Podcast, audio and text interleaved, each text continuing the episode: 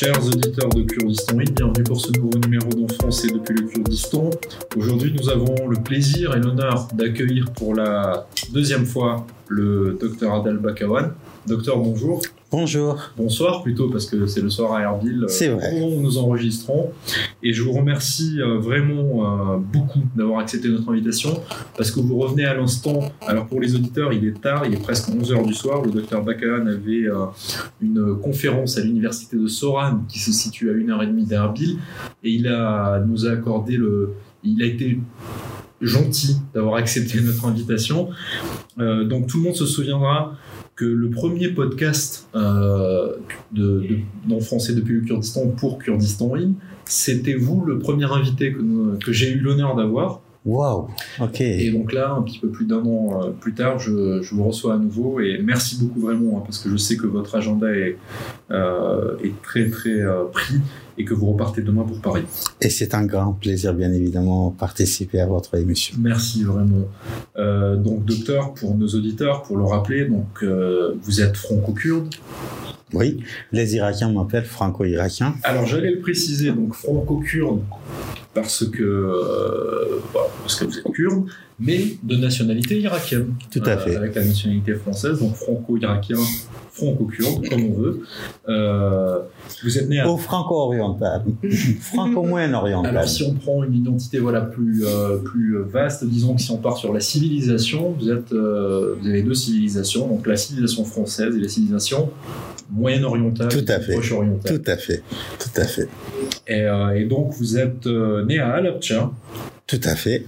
Et euh, vous êtes euh, sociologue, directeur du Centre français de recherche sur l'Irak, le CFRI. Le CFRI. CFRI. Euh, chercheur associé à l'Institut français des relations internationales et au Centre arabe de recherche et d'études politiques de Paris. Vous êtes également membre de l'Institut de recherche et d'études Méditerranée-Moyen-Orient. Euh, chargé de cours également à l'Université d'Evry et toujours, je crois, directeur de, recherche à l'Université de Soran, où vous étiez aujourd'hui. Donc beaucoup, beaucoup de travail, beaucoup de recherche et, euh, disons-le, des grands spécialistes euh, français en France de, Moyen-Orient, particulièrement de la question kurde irakienne. Euh, vous êtes l'auteur de nombreux ouvrages, donc on va citer L'impossible État irakien, Les Kurdes à la recherche d'un État, c'est euh, paru en 2019 euh, aux éditions L'Armatan. Tout à fait. Et puis en 2021, vous avez publié chez Talendier Irak, un siècle de faillite de 1921 à nos jours, récemment traduit en arabe à Beyrouth. À Beyrouth, et bientôt disponible, euh, donc j'imagine dans tout le Moyen-Orient, et particulièrement en Irak. Euh, et au Kurdistan. Et au Kurdistan, alors pour les, euh, les arabophones du Kurdistan, qui sont. Tout à fait. Fait. voilà, donc docteur, merci encore une fois d'avoir accepté notre Je vous en prie. ceci étant dit, Aujourd'hui, je vous invite, euh, vous avez parlé de l'Irak, un siècle de faillite, de 1921 à nos jours. Aujourd'hui, on va parler de 1923 à nos jours, une date importante, le 24 juillet 1923. C'est la signature du traité de Lausanne. Tout à fait. Donc le traité de Lausanne, de Lausanne pour nos auditeurs, euh, c'est le dernier des grands traités euh, qui met fin à la Première Guerre mondiale.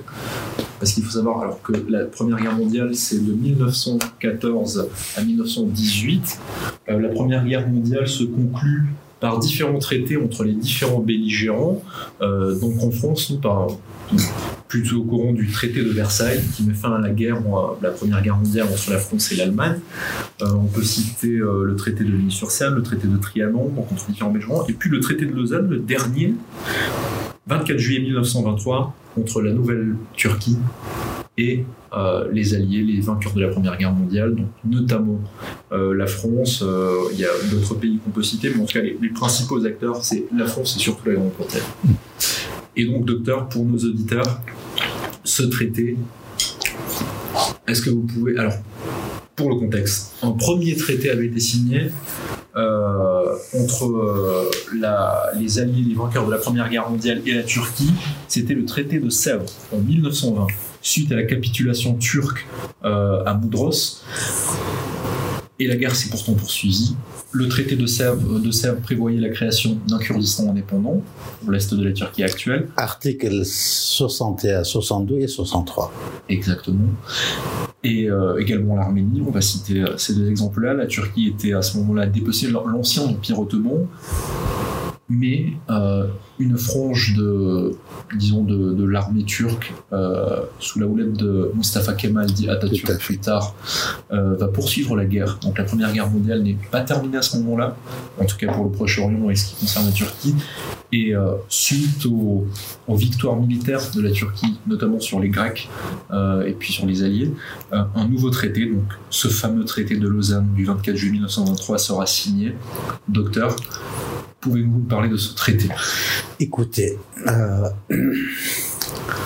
euh, il y a eu trois, euh, trois, trois, trois moments très très importants dans la trajectoire kurde. Moi, je commence par d'abord les accords de Sykes-Picot. Bien sûr. En 1916. 1916. Et ensuite, euh, selon ces accords, bien évidemment, euh, la division, la première division du Moyen-Orient, autant qu'idée, autant que théorie, autant que thèse, a commencé. Et ensuite, euh, le, le, traité de Sèvres. Le traité de Sèvres, article 1919-20, article 61, 62 et 63, qui prévoyait un État euh, pour les Kurdes sur le territoire euh, du Kurdistan. Et ensuite, le troisième traité en 1923, euh, à savoir le traité de Lausanne. Entre le traité de Sèvres 1920 et le traité de Lausanne, on a trois ans. Pendant ces trois ans-là, les rapports de force ont radicalement changé. N'est-ce pas? Désormais, en, de, en 1923, vous n'êtes pas face à une Turquie abattue, n'est-ce pas? Euh, Une Turquie perdante de la guerre, mais au contraire, une Turquie euh, qui euh, monte en puissance et qui change sa position dans le système euh, rapport de des rapports de force, il passe d'une position dominée à une position dominante. De ce fait, il réclame une autre conférence, un autre traité, d'où la conférence de Lausanne. Il l'impose. Et il envoie un acteur très très important à cette conférence, à savoir Ismat Pacha, avec une délégation hein, dans laquelle il y avait un Kurde mais un Kurde, bien évidemment, qui défendait la nouvelle Turquie de Kamal Atatürk. Face à lui, il y a une délégation britannique présidée par Lord Curzon. Et les deux, moi j'ai lu le compte rendu de cette réunion qui a été rédigé en français. Parce qu'à l'époque... Les traités internationaux sont passés en français. Exactement, exactement. Et je l'ai, hein, j'ai encore ce document très très important. Ils sont face à face et argumentation contre argumentation.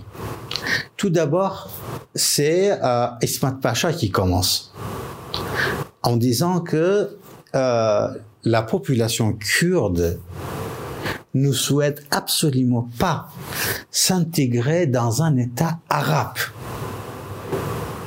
parce qu'ils sont kurdes. Et donc, ils veulent pas s'intégrer dans un État que vous avez créé en 1921 et qui s'appelle le Royaume arabe d'Irak.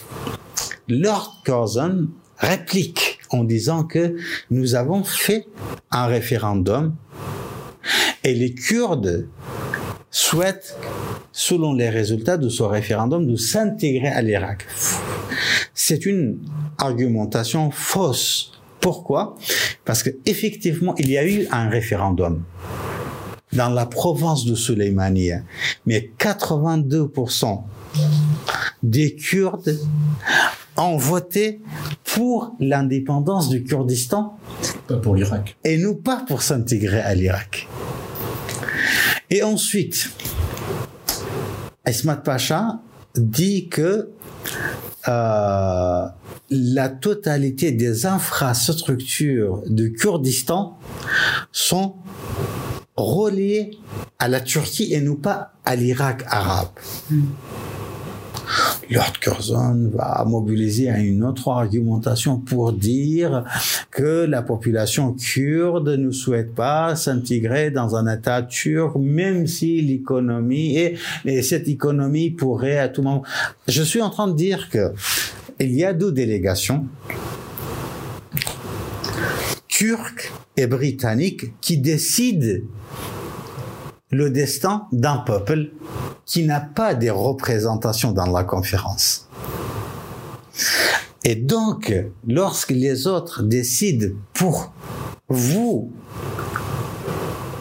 ils prendront jamais les intérêts, vos intérêts à vous, mais leur propre intérêt.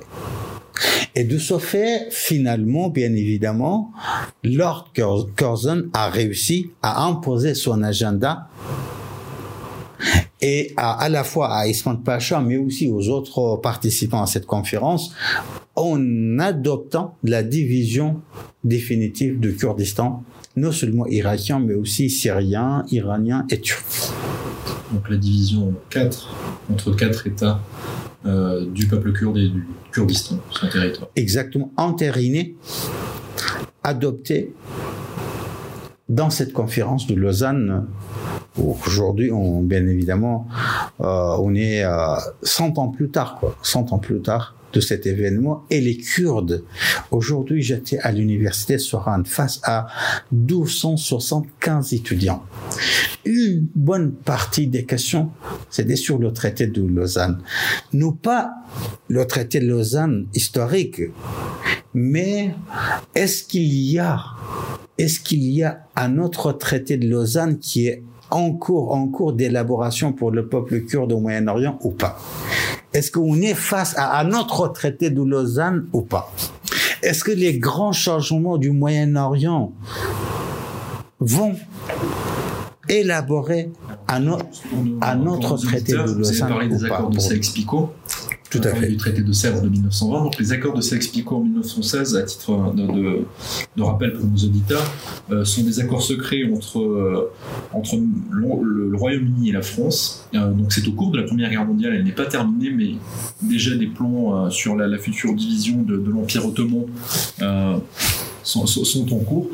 Les accords de Sykes-Picot, donc c'est euh, du nom des, euh, des, deux ministres des Affaires étrangères euh, du Royaume-Uni de la France, messieurs Sykes et Picot pour la France.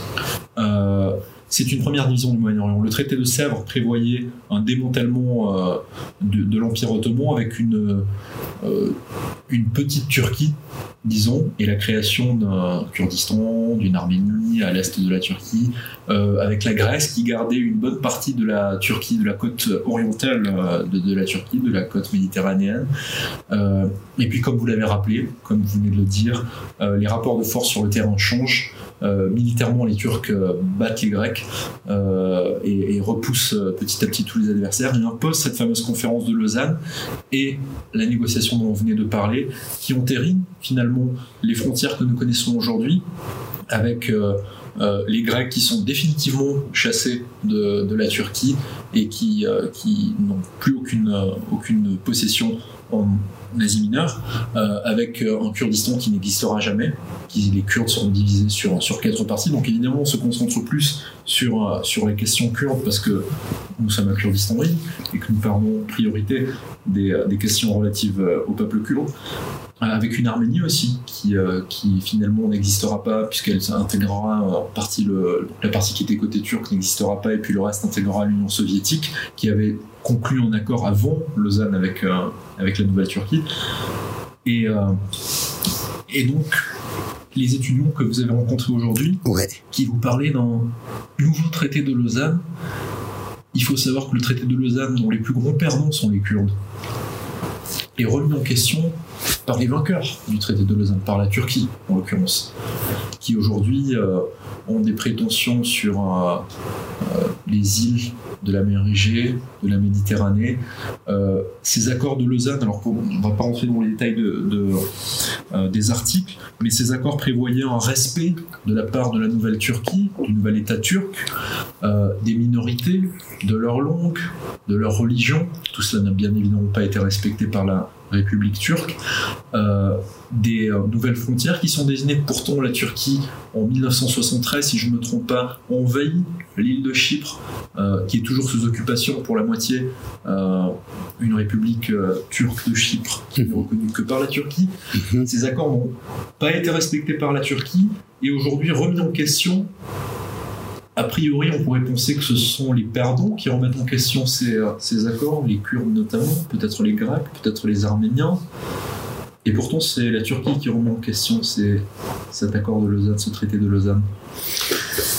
Parce que tout simplement, la Turquie, lorsqu'elle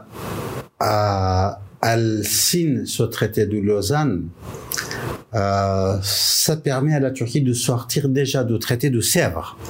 Bien sûr, qui euh, pour le coup l'a, privé d'une euh, immense majorité du territoire actuel qu'elle a. Exactement, numéro un. Numéro deux, ça a été vécu par les Turcs, nationalistes turcs, comme une grande humiliation. Et donc Lausanne permet à la Turquie de Kemal Atatürk et aux nationalistes turcs de euh, remonter au moins euh, provisoirement sur euh, leur cheval, n'est-ce pas? De sauver les meubles. Et de sauver les meubles et de s'imposer, de s'imposer aux, autres adversaires. D'ailleurs, il me semble que à l'occasion du traité de Lausanne, la Turquie n'était plus considérée comme étant vaincue de la guerre. Exactement, euh, exactement. On considérait qu'on a, enfin, c'était un accord du coup nouveau qui, euh, à titre symbolique pour le coup, euh, dénie la défaite euh, de, de, la Turquie. Donc la Turquie n'est plus considérée comme un Tout à vaincu. La Turquie ne se voit pas imposer, comme c'était prévu dans le traité de Sèvres, des limitations quant à sa souveraineté, notamment militaire, diplomatique, etc. Donc mm. c'est une grande victoire en réalité des, mm. de, du mouvement d'Atatürk. Exactement. Et donc, euh, si on contextualise les choses, en 2023, le traité de Lausanne était une grande victoire pour la Turquie. En 1923, oui. Voilà. Mais un siècle plus tard, la Turquie s'interroge. De nouvelles ambitions, peut-être. Voilà, le contexte a changé, les enjeux ont changé, la situation a changé, les rapports de force ont changé. Désormais, la Turquie du, président Erdogan a d'autres ambitions, une autre grille de lecture de la réalité. Et de ce fait, euh, oui, bien sûr, euh, non seulement on remet en cause le traité de Lausanne, mais aussi euh, tous les traités qui ont conduit à l'échec total de l'Empire ottoman. Mais je pense personnellement, tout cela reste à l'ordre idéologique. Les conditions géopolitiques ne permettent pas un changement ni pour la Turquie, ni pour personne des frontières établies depuis cette époque-là jusqu'à aujourd'hui. Et la, la, la preuve, c'est le référendum de l'indépendance du Kurdistan. Bien, Bien évidemment, dans cette règle générale, il y a des exceptions. Par exemple, l'exception soudanaise n'est-ce pas? Le Sud-Soudan qui a pris son indépendance. Exemple du Kosovo. Kosovo, euh, voilà, totalement différent. Mais la règle générale, c'est qu'on remet pas, la communauté internationale ne souhaite pas remettre en cause les frontières établies. Principe d'intangibilité des frontières. Par exemple, le Koweït, lorsque Saddam Hussein voulait, même par la force, changer les frontières en récupérant le Koweït, le petit Koweït, le tout petit Koweït qui était un, une, une district de, de, une province irakienne, une province, exactement, exactement. Mais même là, la communauté internationale ne l'a pas accepté. Et donc, euh, c'est pourquoi je pense que c'est une instrumentalisation euh, rentable, très rentable, euh, pour, les élections, pour le président de Rajab Tayyip Erdogan de la Turquie. Pour attirer peut-être les élections. C'est ça. Capitaliser, capitaliser sur le sujet sans jamais. Je pense personnellement que la Turquie ne pourra pas rester en Syrie. La Turquie ne pourra pas récupérer le Kurdistan irakien, la province de Mossoul. La Turquie ne pourra pas remettre en cause les frontières avec la Grèce, etc., etc. On peut faire cela à l'échelle de, de la narration, de discours, des récits, etc. Mais dans la pratique, les choses resteront, probablement resteront telles qu'elles sont. En tout cas, en 2023. Voilà. Peut-être que dans un changement de contexte euh, géopolitique. Euh, c'est autre chose. C'est autre chose. Voilà. Puisque nous assistons aujourd'hui à un. Alors, c'est en cours, euh, partir sur notre sujet, mais en tout cas, la guerre entre la Russie et l'Ukraine. Mm, mm. La Russie, grande puissance, elle, peut se permettre de changer des frontières. Euh, les États-Unis, grande puissance, se sont permis de changer des frontières. Je pense au Kosovo, par exemple. Bien sûr. du Kosovo qui n'est reconnu euh, que par les États occidentaux d'ailleurs, les alliés des États-Unis. Donc euh, les puissances, on, revient toujours là, ce n'est pas des questions de droit, mais de puissance. Le droit n'est qu'une euh, traduction de la puissance et des rapports de force euh, à un moment donné. Je partage cette grille de lecture. La, les puissances du système international n'ont pas des principes, n'ont pas des valeurs, notamment éthiques. La seule chose qui détermine leur orientation, c'est l'intérêt à part l'intérêt, il n'y a pas d'autres principes qui orientent la communauté internationale. Je peux vous donner un exemple, et rapidement. MBS Mohamed bin Salman. Très bon exemple. Était considéré juste hier comme le boucher de Riyad.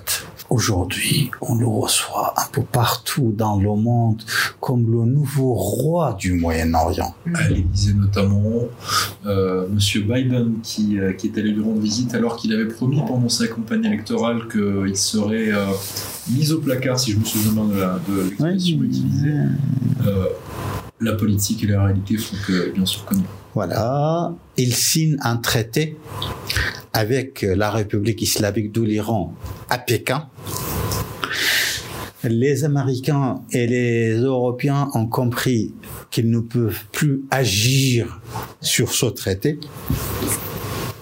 et nous pas, pour ne pas se retrouver dans, dans, dans les marges et être marginalisés, ils ont décidé collectivement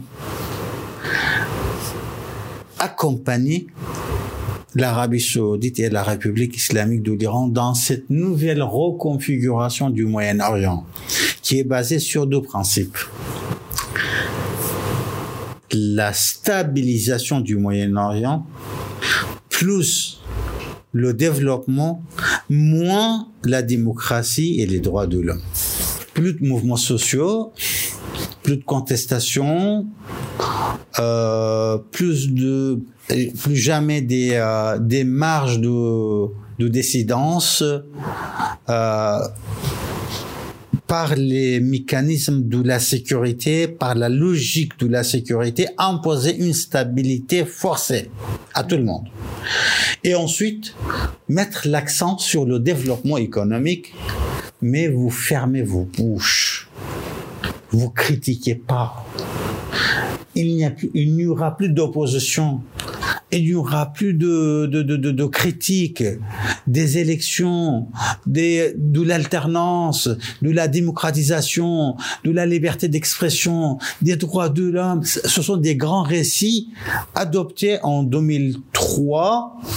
C'est au nom de la démocratie que les États-Unis d'Amérique a envahi, ont envahi l'Afghanistan et l'Irak. C'est au nom de la démocratie que le printemps arabe s'est mis en place. On est dans les, on assiste à l'échec à la fois du projet américain et du projet du moyen euh, de, du printemps arabe et là on assiste à une montée en puissance du modèle de ce que j'appelle l'instauration autoritaire des régimes au Moyen-Orient. Et dans ce contexte-là, on revient non pas vers la décentralisation, mais vers la centralisation. État centralisé. État centralisé et autoritaire. Regardez l'autoritarisme du maréchal Sissi en Égypte, l'autoritarisme de Mohamed Ben Saïd aux Émirats, l'autoritarisme de Mohamed Ben Salman. En Arabie Saoudite, du Tamim au Qatar, du Ayatollah Khamenei en Iran, et pardonnez-moi, certaines formes d'autoritarisme en Turquie aussi. N'est-ce pas? Alors donc, le Moyen-Orient est en train de entrer dans une phase, dans une nouvelle phase que j'appelle l'instauration autoritaire. Et dans cette instauration autoritaire, il y a une place pour la sécurité, pour la stabilité, pour le développement économique, mais il y a zéro place pour la démocratie. Mais cher Adel Bakawan, est-ce que ce n'est pas simplement en retour à la réalité pour, alors je ne dirais pas pour les États-Unis, pour peut-être plus les Européens qui ont cru qu'on pouvait faire des droits de l'homme une diplomatie C'est l'histoire de l'humanité, les rapports de force, la puissance, euh, euh, les États qui forts qui décident. Est-ce que ce n'est pas un retour à la réalité tout simplement pour les États qui ont pensé qu'on pouvait euh, imposer un modèle à d'autres par la guerre? Je ne Si, pense pas que les États-Unis aient jamais. si, euh, si, mais vous, par intérêt, bien sûr. Mais si vous avez absolument raison, vous avez absolument raison. On passe de d'un idéal qu'on avait À la réalité à une réalité froide. froide, les rapports de force. C'est quoi La diplomatie? C'est les intérêts. C'est la puissance. Par exemple, aujourd'hui, je peux pas, je ne peux pas imposer mon idéal à Mohamed Ben Salman, le boucher de Jamal Khashoggi, qui a coupé en mille morceaux un journaliste qui travaillait pour Washington Post, qui a brûlé son corps, d'accord? Et pendant un an, on l'a nommé le boucher de Riyad. Hmm. Mais aujourd'hui, on dit, bon, on peut rien faire, on va traiter avec lui Parce qu'il est là, il on le reçoit, non seulement on traite avec lui, mais aussi on va le reconnaître le reconnaître et même comme l'ingénieur, des contrats avec lui. exact, comme l'ingénieur, l'ingénieur d'un Moyen-Orient en cours de réélaboration. C'est pour dire, c'est très très grave en même temps. Vous savez pourquoi? Parce qu'on a à peu près 175 millions de jeunes, moins de 30 ans au Moyen-Orient. Le, Et ces jeunes-là, qu'est-ce qu'ils voient? C'est que l'Occident est dans le mensonge total. Hmm. Parce que l'Occident, qui nous a incités pour se révolter contre l'autoritarisme, là, aujourd'hui, cet Occident-là nous a tourné le dos. Et elle soutient un maréchal Sissi qui a mis en prison 60 000 personnes pour l'opinion politique, là, prisonnier politique. Travaille avec un Mohamed Ben Salman qui a massacré un journaliste, qui travaille avec un MBZ, Mohamed Ben Saïd, où le droit à, l'accès à la démocratie ou à la liberté d'expression est totalement interdit. Mais, cher Adel Bakawan, est-ce que l'Occident avait à faire cela? Est-ce que l'Occident a, a imposé ses valeurs? Est-ce que l'Occident à inciter, à encourager des milliers et des milliers, pour ne pas dire des millions et des millions de, de jeunes moyen-orientaux pour dire nous sommes avec vous. en s'ingérant dans les affaires intérieures des Exactement. Qui a tué le colonel, le colonel Kadhafi Est-ce que c'est le peuple libyen ou c'est l'Alliance Bien Atlantique sûr, bien sûr l'organisation euh, de l'Alliance Atlantique avec l'intervention française et britannique soutenue par les, Éta- Qui a occupé l'Irak de Saddam Hussein les États-Unis. Qui a occupé l'Afghanistan Les États-Unis d'Amérique. Et aujourd'hui, euh, ces mêmes États-Unis, ce- ce- ce- Qui est en Syrie actuellement illégalement les États-Unis. La Russie, la Turquie, les États-Unis, l'Iran, etc. Euh, dans ce contexte euh, dont vous venez de, de- de- de parler, un retour de, des États centraux, au Moyen-Orient en tout cas, euh, et des, euh, des autoritarismes centraux. Quelle place pour les Kurdes 100 ans après le traité de Lausanne? Est-ce que la situation... euh, Les Kurdes sont en danger. Encore une fois, objectivement parlant. Je pense notamment à la région du Kurdistan en Irak, qui a une reconnaissance constitutionnelle. Le gouvernement régional du Kurdistan, la région du Kurdistan, qui est une région constitutionnelle, si les dirigeants de la région fédérés du Kurdistan irakien n'agissent pas d'une manière très très très rapide pour élaborer un contrat, un pacte social et politique. Selon moi, ils rateront encore une fois leur rendez-vous avec l'histoire. C'est exactement là où je voulais en venir. C'est-à-dire qu'on est dans un contexte, comme vous venez de le dire, où l'Iran et l'Arabie Saoudite, euh, alors pour nos auditeurs, c'est quand même des ennemis euh, héréditaires, qui en Irak ont une énorme influence. Euh, je pense notamment pour l'Iran euh, quant aux chiites et pour euh, l'Arabie Saoudite quant aux sunnites. L'Iran et l'Arabie Saoudite se mettent d'accord aujourd'hui, ça va créer un Bagdad très puissant, tout ça, et donc mettre en danger les Kurdes. Que peuvent faire les Kurdes aujourd'hui en Irak? Renverser la table. Les Kurdes, aujourd'hui, Bagdad n'est pas en situation de force radicale pour s'imposer aux Kurdes. Si Bagdad s'impose aux Kurdes, c'est qu'il y a dans la maison kurde une fracture structurelle.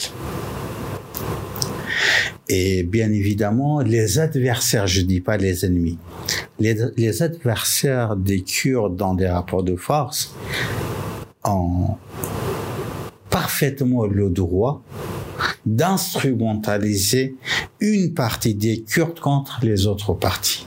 Et ils ne s'en privent pas, ils ne s'en sont jamais privés. Aujourd'hui, les Kurdes, ils sont à Bagdad, nous pas autant un seul bloc qui représente la volonté, les intérêts, l'imaginaire, la mémoire collective, la, la, la, la, la, la sécurité nationale, les envies, le droit du peuple kurde en Irak. Non, ils sont à Bagdad autant que quatre blocs.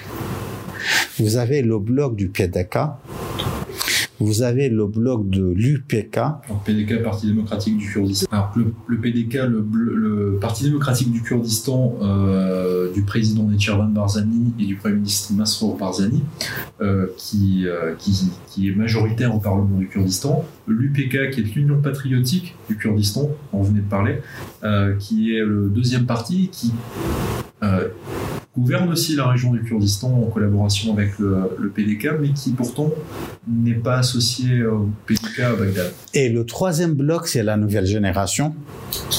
Non, Union kurde, donc euh, le parti Nouvelle Génération, Voilà. euh, qui est le troisième parti du. Et le quatrième bloc, c'est le bloc des islamistes kurdes. Ouais. Donc vous êtes à Bagdad avec quatre blocs. Bien sûr. Vous avez 63 sièges. S'il y avait un seul bloc à Bagdad, Seulement les Kurdes. Quatre blocs des Kurdes. Quatre Oui. Kurdes, ouais. quatre blocs Quatre, kurdes, quatre blocs kurdes. Ouais. avec 73 sièges, vous êtes parfaitement en situation d'agir Sur- de roi. Exactement. Mais parce que vous êtes fracturé, vous êtes divisé en quatre blocs hein, distincts, vous ne pesez plus sur ce qui se passe en Irak. Et que les adversaires kurdes instrumentalisent les uns contre les autres. Donc, quelle est la solution? La solution, c'est que si jamais les Kurdes souhaitent avoir leur rendez-vous avec l'histoire collectivement, eh ben, ils lavent leur linge sale en famille et non pas en dehors de la famille. Aujourd'hui, les Kurdes lavent leur linge sale en dehors de la famille. À Bagdad, en l'occurrence. À Bagdad, À Téhéran, à Ankara Ankara, ou ailleurs. Ou ailleurs, Voilà. Donc, il faut absolument renverser cette table-là, c'est-à-dire quoi? C'est-à-dire élaborer un contrat social et politique qui, en tant que référentiel, qui fédère les Kurdes face à l'extérieur. Est-ce que aujourd'hui les Kurdes sont dans ce système de disposition? Non. Cher Adel Bakon, est-ce que les Kurdes n'ont jamais été euh, unis et ont lavé leur linge sale en famille? C'est une très bonne question. En son- entre 2003 et 2017, euh, le PDK et l'UPK ont parfaitement réussi à, malgré leurs désaccords, à élaborer un accord stratégique entre eux. C'est pourquoi, pendant plusieurs élections, on avait la liste unifiée kurde à Bagdad. Et grâce à cette alliance stratégique entre les deux grands partis, ils ont réussi à stabiliser leur région, à sécuriser leur région, à développer la région kurde, à, mettre en place ce que j'appelle une démocratisation relative quand même, une transition au moins vers la démocratie, et la communauté internationale a considéré euh, le Kurdistan irakien comme l'autre Irak, n'est-ce pas Oui. Au moment où l'Irak brûlait, du terrorisme, des voitures explosives, de, de, de, de la guerre de tous contre tous, etc. Confessionnel. Exactement. Il y avait quand même, grâce à cette alliance stratégique entre le PDK et l'UPK, une stabilité, une sécurité, un développement économique et une transition vers la démocratie. Mais depuis que cet accord a été enterré, on est comme un bateau ivre. Et euh, le destin des Kurdes est dans dans, dans ce que j'appelle majhoul, majhoul, c'est-à-dire l'inconnu aujourd'hui. Eh bien, écoutez, c'est très intéressant. 100 ans après le traité de Lausanne et la division des Kurdes, nous revenons à cette même division entre Kurdes cette fois-ci, encore une fois, face à des acteurs extérieurs qui vont peut-être à nouveau décider du destin des Kurdes, en tout cas en Irak. Euh, cher Adel Bakon, merci beaucoup pour cet entretien. J'espère vous recevoir à nouveau, peut-être en septembre. Vous serez de retour euh, dans la région du Kurdistan à ce moment-là. Et, euh, il y aura des élections au Parlement, dans la région du Kurdistan, pour le Parlement de la région du Kurdistan euh, aux, aux alentours de septembre-octobre. Euh, donc j'espère que nous aurons l'occasion de faire un nouvel, nouvel entretien, euh, toujours passionnant avec vous. Et donc euh, le mot est lancé, 100 ans plus tard, les Kurdes seront-ils encore une fois divisés et, euh, et soumis à des décisions extérieures ou vont-ils peut-être euh, enfin euh, comprendre qu'il faut prendre leur destin en main en étant unis? Merci beaucoup. Merci. Chers auditeurs, à très bientôt pour un nouveau numéro de Français depuis le Kurdistan. Merci.